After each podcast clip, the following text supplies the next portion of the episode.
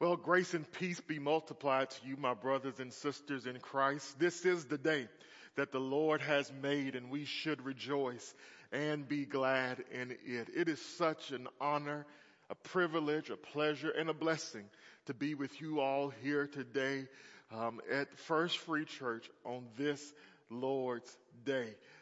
Um, I want to say thank you to Pastor Josh for this opportunity to be with you all on this day.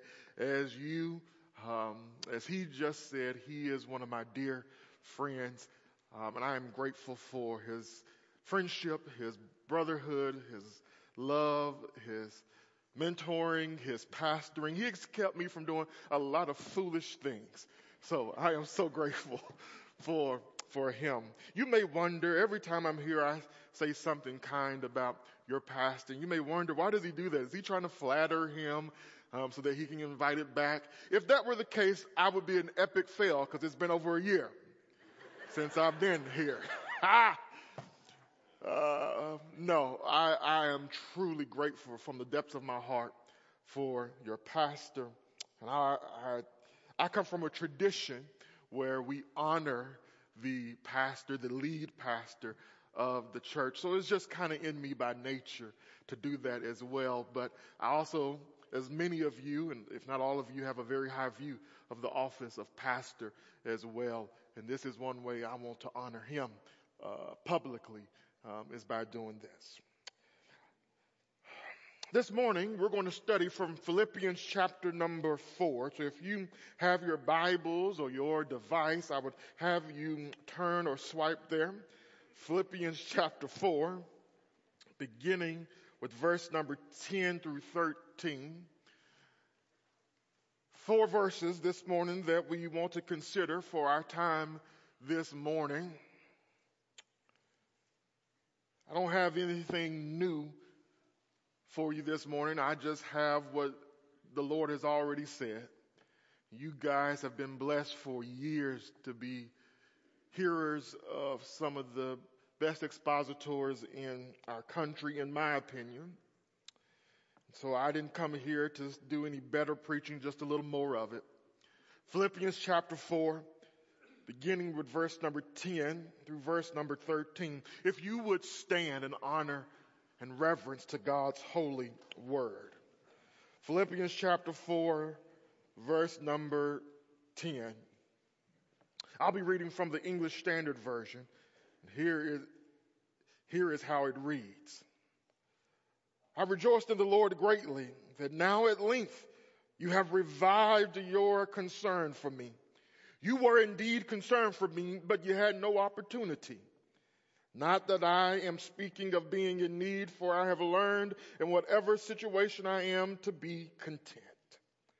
I know how to be brought low, and I know how to abound. In any and every circumstance, I have learned the secret of facing plenty and hunger, abundance and need. I can do all things through him who strengthens me. This is the word of the Lord. Thanks be to God. In nineteen sixty-five, Mick Jagger and the Rolling Stones shared with the world the lyrics to this song, I can't get no satisfaction. I can't get me no satisfaction. And I try, and I try, and I tried. And guess what? They said, I can't get no satisfaction. Those lyrics, as true as they were back in nineteen sixty-five, are still true for us here in the year of our Lord two thousand twenty-three. If we were true to ourselves and we were true about the state of our world, we would say with Rolling Stones, we can't get no satisfaction. And I'm not here to say that you're guilty of it. I too am guilty of it. I oftentimes find myself, don't take my man card, man, on Amazon for no reason at all. I don't know about you, but sometimes when I get an Amazon package, it feels like Christmas all over again. I am an iPhone guy, and every year I'm excited about the newest iteration of the iPhone. Of course, I will be excited. Some of you won't get this because you're an Android person. I have no idea what you're doing. We can't get no satisfaction. We as a nation have had more wealth than we've ever had, but yet we're also in the most debt we've ever been in. We are a discontent people.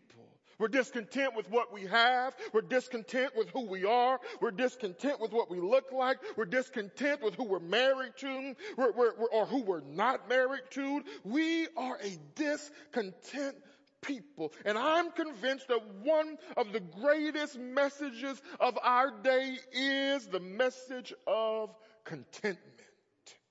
And that's what Paul gives us in these few verses here in Philippians chapter four, beginning in verse ten. Paul starts off by saying that he rejoiced greatly in the Lord because they renewed his concern for him. He makes sure, though, that, that he knows that they have always been concerned for him. It wasn't like these Philippian Christians were concerned for him for a moment of time, and then they were like, all right, we're going to move on to something else or something better. No, he says, I know you were always concerned for me, but you didn't have the opportunity. We're not completely sure why this was the case for the Philippians, that they didn't have the opportunity. Some have speculated that it was because of their extreme poverty that Paul points out in Second Corinthians. Others presume that they didn't have the opportunity because Paul was always on the move as a missionary. We can't be certain what the case was, but whatever it was, Paul is aware that they had the concern for him, but not the opportunity. But yet now they've had the opportunity to send some gift to Paul by Epaphroditus. So because of that, Paul says, I rejoiced in the Lord greatly because of their generosity toward him. And Paul, he wants to clarify in this first verse here in verse ten that he says, I'm not saying what I've said to you because I'm in some need. I'm not trying to manipulate you into giving me more money. No, no, no. He, he says, I want to clarify to you, I'm rejoicing in the Lord because you had the opportunity and the desire to, to, to help me. But I'm not rejoicing because I was in need. And he, Paul says, I, I haven't been in need because I've learned to be content in whatever situation I've experienced. Now, before we get into the truths of contentment, I'd like to give you a definition of contentment. This is not the definition of contentment. It is a definition of contentment. I'm now teaching at, uh, um, where do I teach, Josh? Classical school. Thank you. Uh, of Wichita. And one of the things we are learning in this whole classical education is we got to define our terms. So here we go. Friends, contentment is that sweet inner peace that comes from being satisfied in Christ regardless of one's circumstance in life. Contentment is that sweet inner peace that comes from being satisfied with Christ regardless of one's circumstances in life. That's how I'm going to be using that term contentment this morning. So then, how is it that we can go from being a very discontented people to being a people of contentment? I'm glad you asked. First of all, Paul teaches us here in these very few verses that contentment is independent of our circumstances. Contentment is independent of our circumstances. He says in verse ten, he says that I've learned in whatever situation to be content. Friends, oftentimes we think that we are justified in being discontent because our current state in life. We think we have the right to be discontent because of our finances, our health, our marital problems, our children, our past trauma. And let me say, by no means do I mean to de- diminish or minimize our suffering. It is real, and it oftentimes, and it really sucks. But Paul, too, knew suffering. Paul knew what it meant to be in chains. Paul knew what it meant to be beaten and flogged and experience physical suffering. Despite these situations, Paul says, I've learned to be content. And it was actually not despite his sufferings, but it was oftentimes because of his sufferings that Paul learned to be content.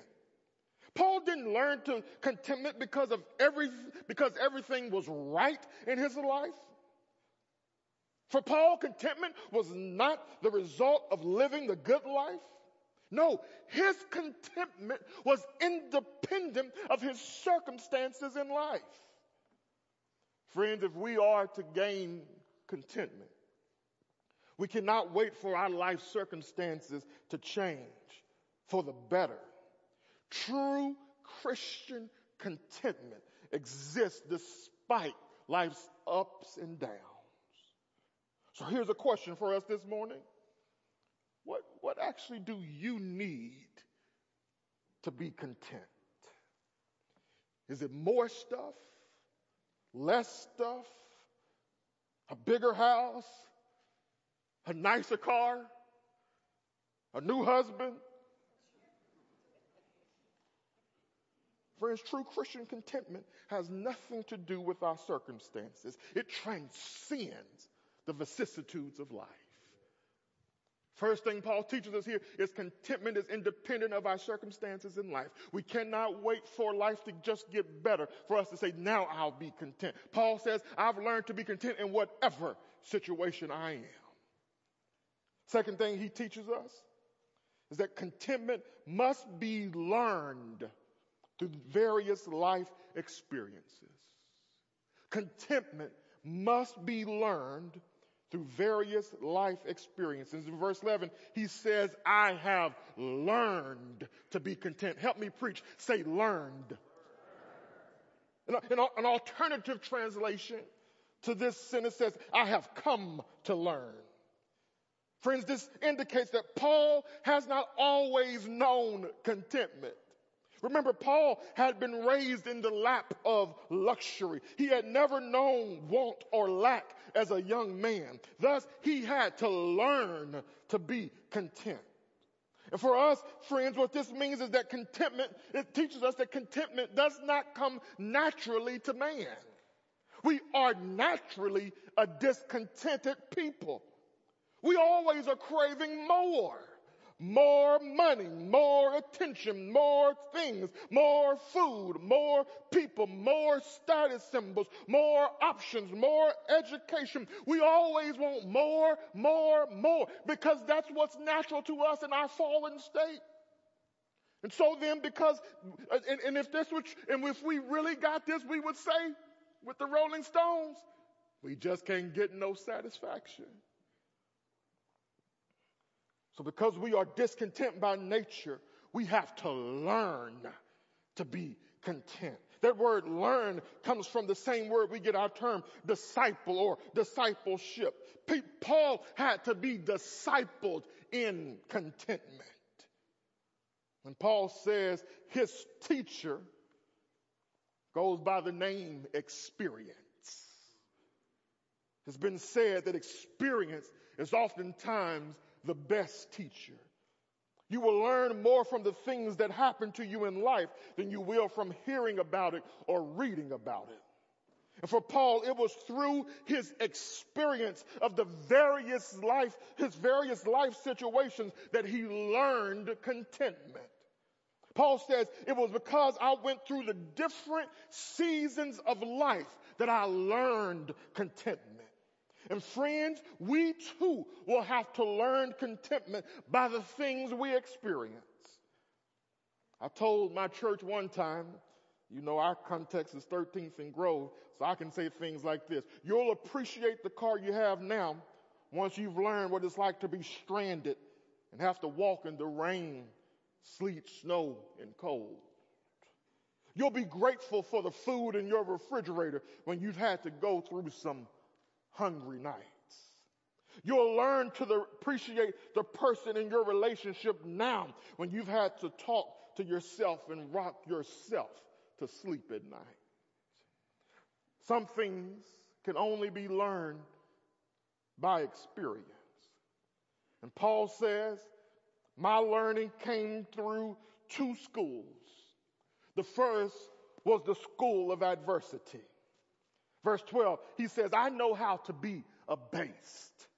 The word abased means to be brought low or to be humble.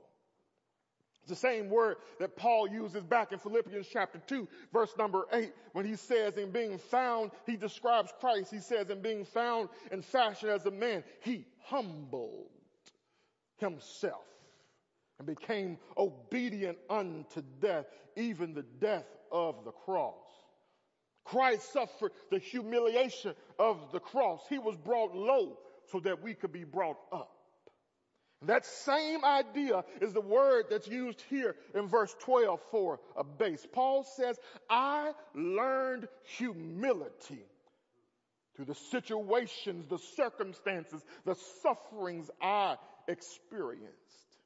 And sometimes, friends, God takes us through a season of adversity so that we can simply learn to be content, even in humiliating circumstances.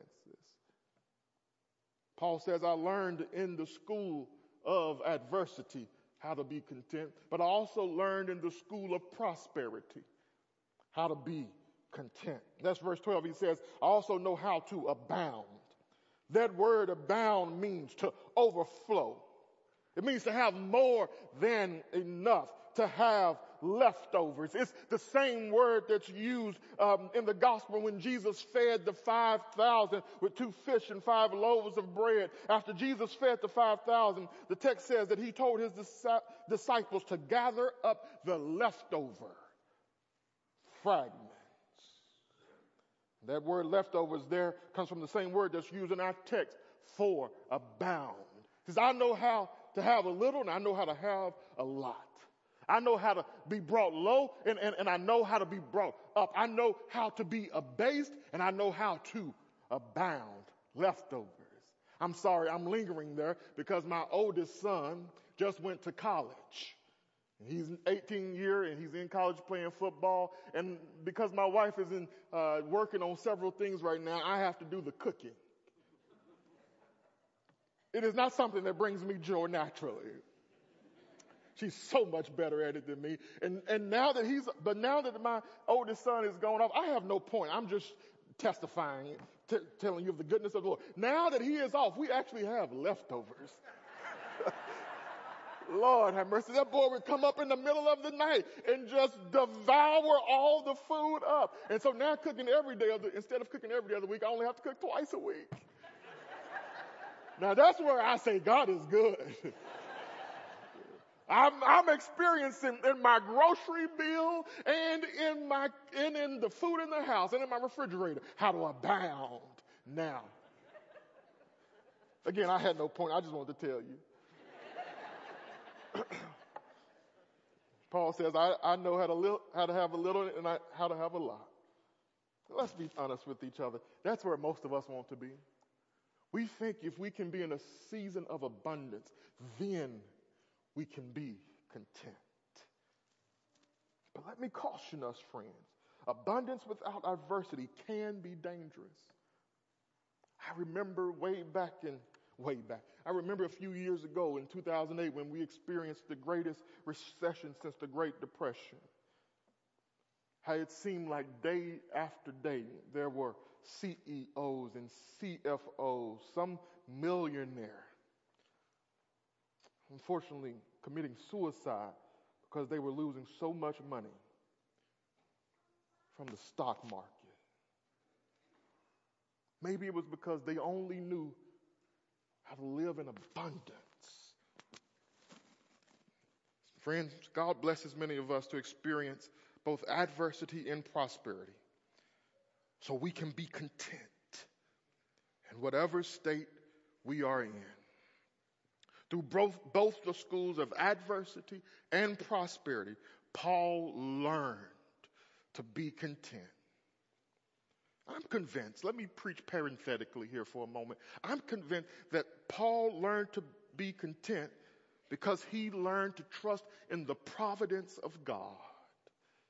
Paul knew that God was not just some hands-off father and creator, but he, God was ordering and orchestrating and directing the seasons of his life.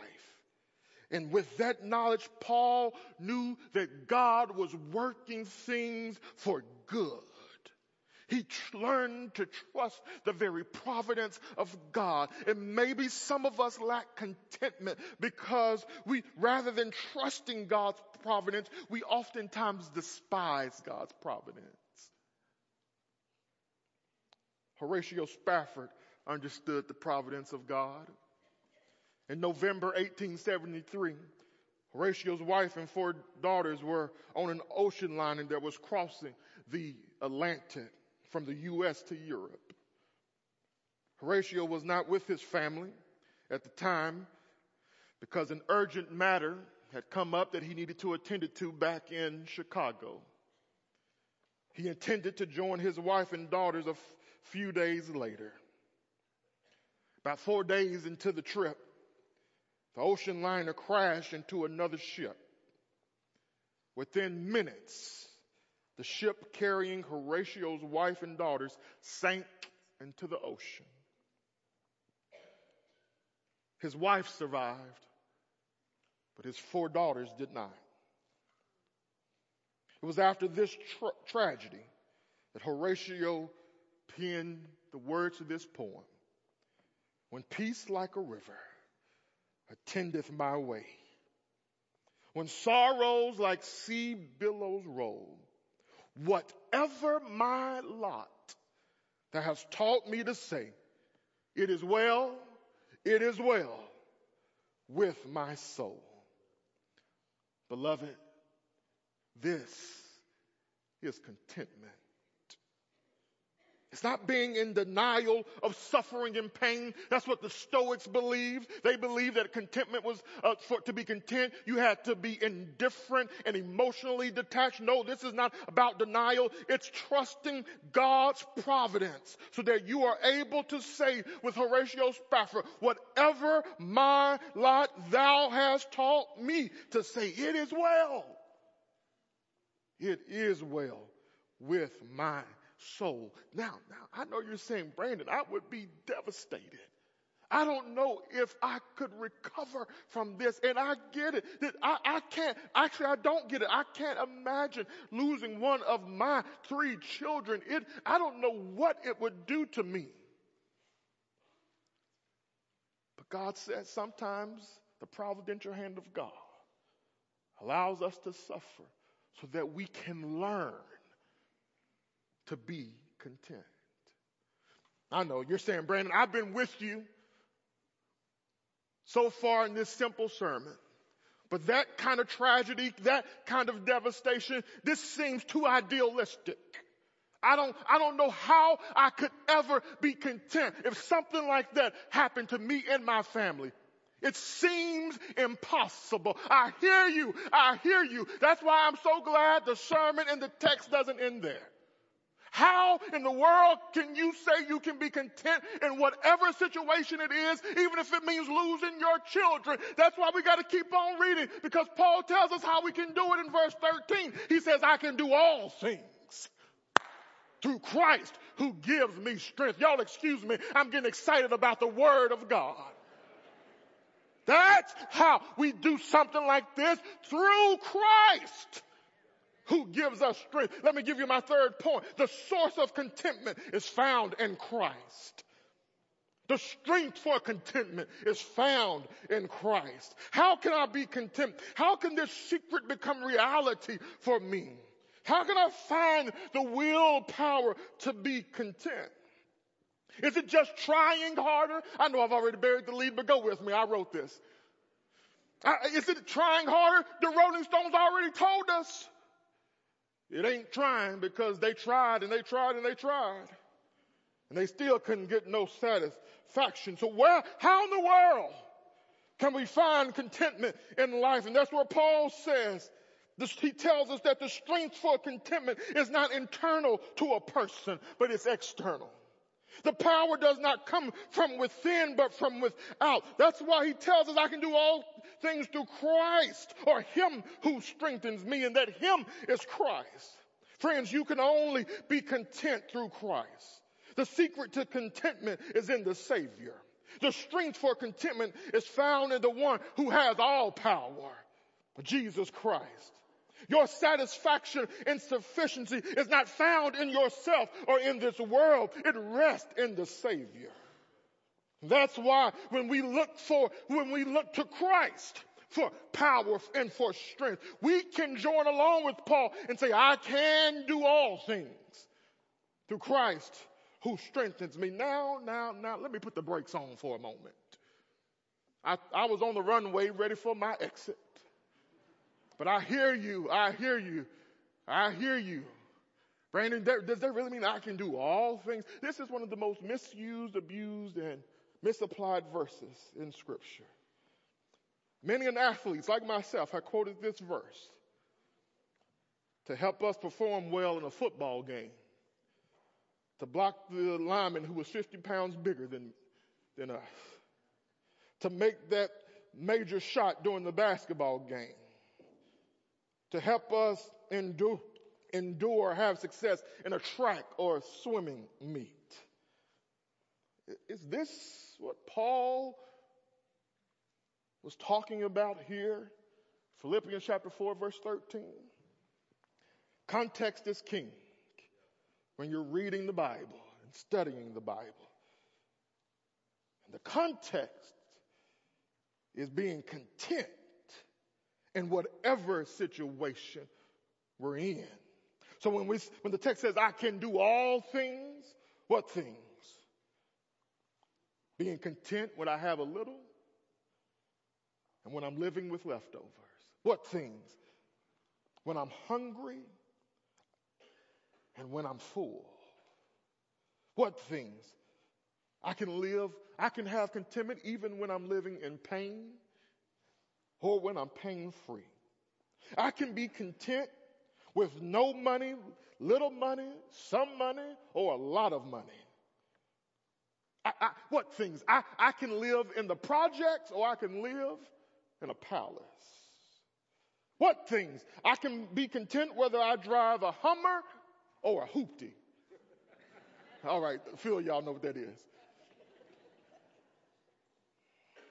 That's what he's talking about when he says, I can do all things. You mean you can really be content in whatever situation? I can do all things. It's through Christ who gives us strength. Beloved, Christ is our strength. The Savior will indeed strengthen you in your time of struggle. There are living testimonies in this room right now who, if y'all were uh, uh, in a, if I were in a Pentecostal church right now, they would be running around this place right now saying, Brandon, I know he will. There are testimonies in this church right now who can tell you that God will give you strength. It will, it, it, it, it will blow your mind, the strength that Christ will give you in your time of suffering and struggle. He will give you the strength to be content in times of trials and tribulations. He will give you strength to be content in the midst of pain and problems. Not only is Christ our strength, but Christ is also our sufficiency. Friends, I'm learning that enough will never be enough until Christ is enough. Until Christ is enough, contentment will remain elusive. Why is there so much discontentment in the world? The world doesn't have Christ. Why is there so much discontentment in the church? Because Christ is not enough. For, for too many Christians, contentment requires Jesus plus something else. Jesus plus a certain job. Jesus plus the right living situation. Jesus plus my relationship status. Jesus plus, then I'll be content. And that is not how contentment works. As long as this is the case, we will ever be chasing after contentment. Because the things of this world can never satisfy. Because C S Lewis tells us that this, because we were made for another world. So the things of this world will never satisfy. Only Christ can satisfy our deepest needs. So now as I hurry back to my seat, are you tired of chasing satisfaction through the things of this world? I urge you, I plead with you, I beg of you, don't wait, don't hesitate, come to Christ. Because there's nothing in this world that could ever satisfy. Christ is indeed enough. I know he was enough because one Friday he paid the penalty that nobody else could pay when he gave his only, his own life on, on the cross. And we know that Christ was enough. His death on the cross was enough because the Father himself, whose wrath we need to be saved from, raised his son from the grave because Christ was enough. Friends, because of his work, we don't have to worry about working for our own salvation. Why? Because Christ is enough. He was enough back on Calvary. He was enough when God raised him from the dead. If he was enough then, then he's enough now. Christ is enough. So can we be content in whatever situation we are in? Only when Christ is enough. Let us pray. Father in heaven, thank you so much for your word. Thank you for your grace and your mercy. Revealing yourself, your will, your character, your attributes to us.